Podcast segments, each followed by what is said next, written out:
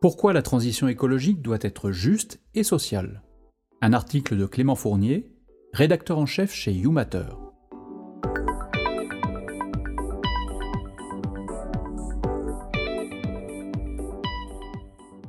La transition écologique, ce n'est pas seulement une question technique.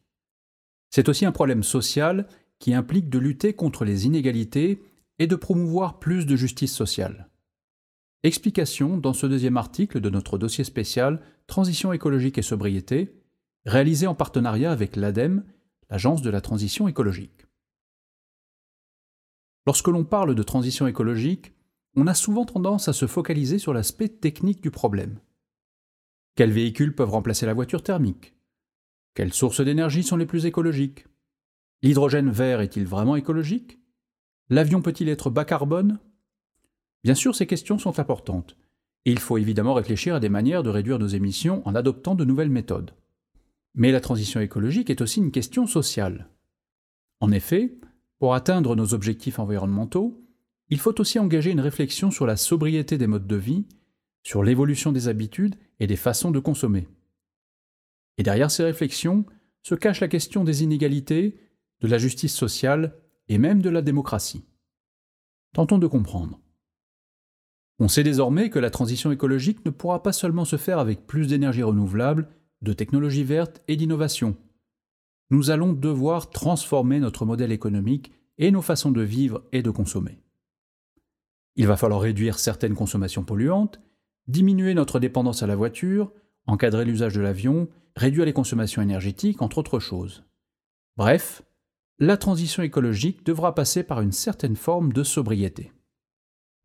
L'objectif est alors de trouver un modèle capable à la fois de respecter les limites planétaires et de permettre à chacun de répondre à ses besoins de manière à vivre une vie digne et confortable.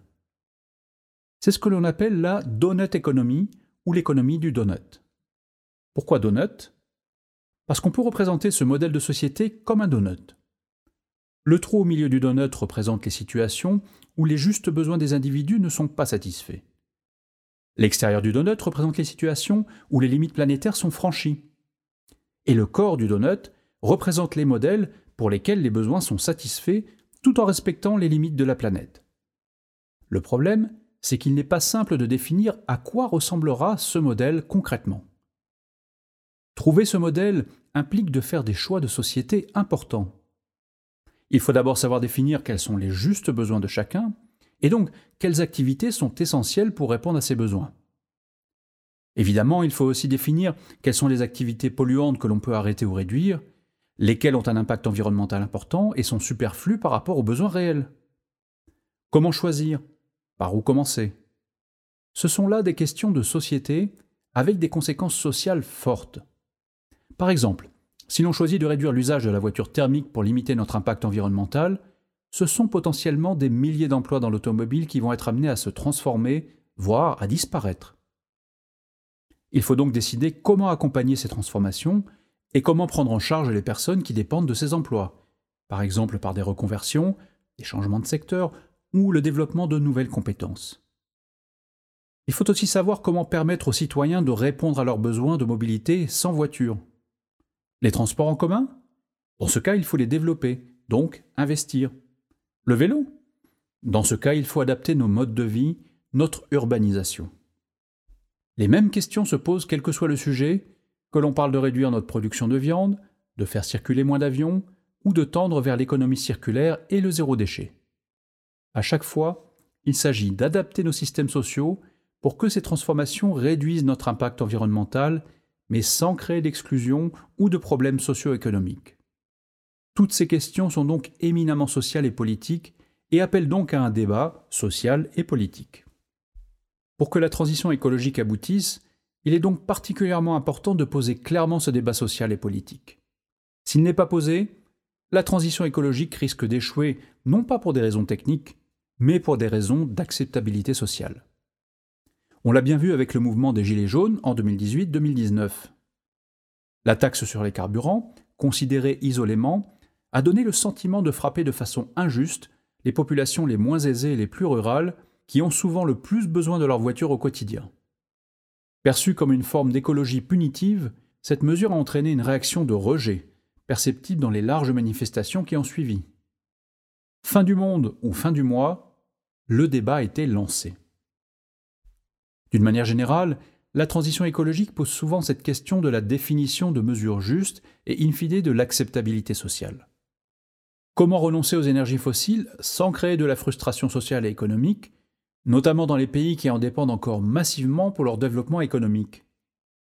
Comment renoncer à la croissance immodérée de nos productions et de nos consommations, alors même qu'elles sont le moteur de la croissance du PIB, et donc par extension de notre pouvoir d'achat?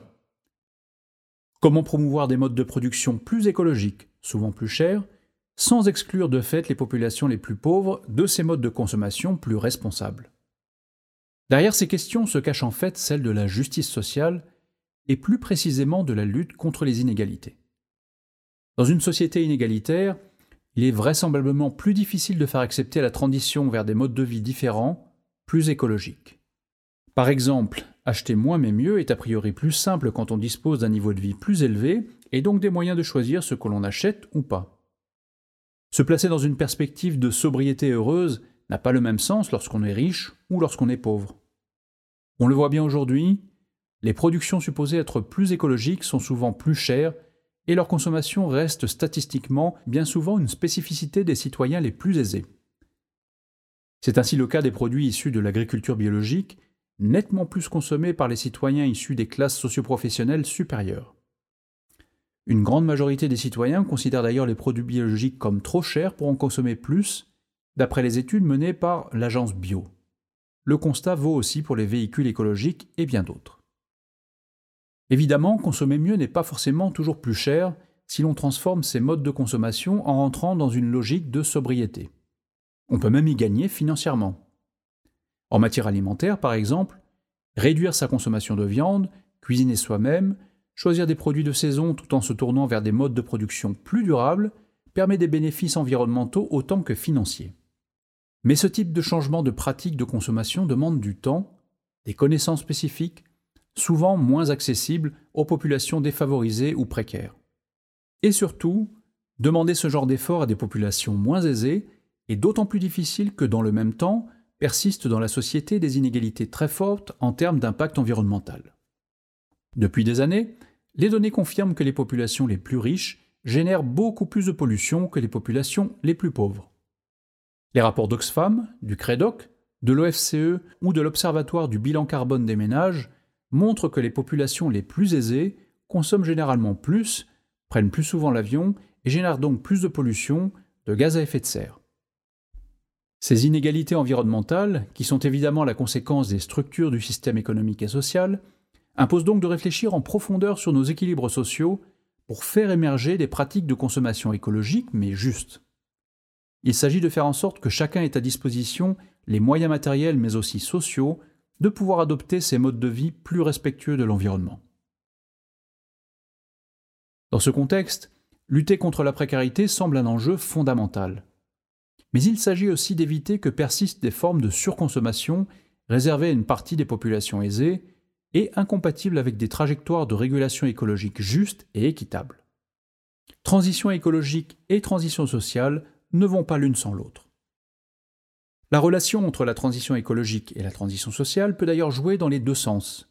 En effet, la transition vers des modes de production et de consommation plus écologiques comporte bien souvent des co-bénéfices sociaux et économiques. Par exemple, acheter des produits plus durables, de meilleure qualité, est peut-être plus cher à l'achat, mais peut s'avérer plus économique sur le long terme. C'est le cas lorsque l'on peut garder ces produits plus longtemps ou lorsqu'ils permettent de faire des économies d'énergie. Dans certains cas, Permettre un meilleur accès à des produits plus écologiques peut donc être une manière d'agir sur certaines dynamiques sociales, voire de résorber certaines formes d'inégalité ou de précarité, comme la précarité énergétique.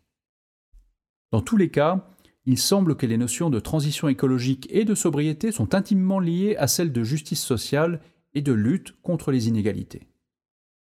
Garantir le caractère juste et équitable de la transition écologique semble indispensable pour permettre son infusion et sa diffusion dans la société.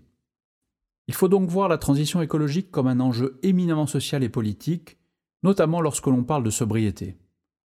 Il s'agit alors de sortir d'une conception uniquement technique, voire technologique, des transformations écologiques, pour revenir à l'interrogation de nos besoins, à la transformation de nos modes de vie et de nos activités productives, et à la réflexion autour de nos systèmes sociaux et de leurs équilibres. Au-delà, ce sont même les codes profonds de la société de consommation qui sont en jeu.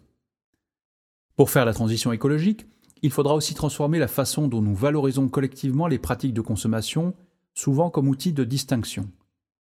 Il s'agit autant de faire naître dans la société d'autres aspirations que celles liées à la surconsommation, de mieux valoriser d'autres formes de richesse que la richesse matérielle, par exemple la richesse des liens sociaux, des échanges culturels, que de mettre en avant d'autres aspects du bien vivre que ceux liés à la possession, tels que le contact avec la nature ou le temps libre par exemple. Toutes ces transformations, indispensables pour faire émerger un modèle de société plus écologique, sont profondément liées aux problématiques sociales, à la lutte contre les inégalités, aux réflexions sur l'émergence d'un modèle de société solidaire. Et mis bout à bout, voilà qui commence à ressembler à une refondation profonde de notre paradigme social, économique et même culturel.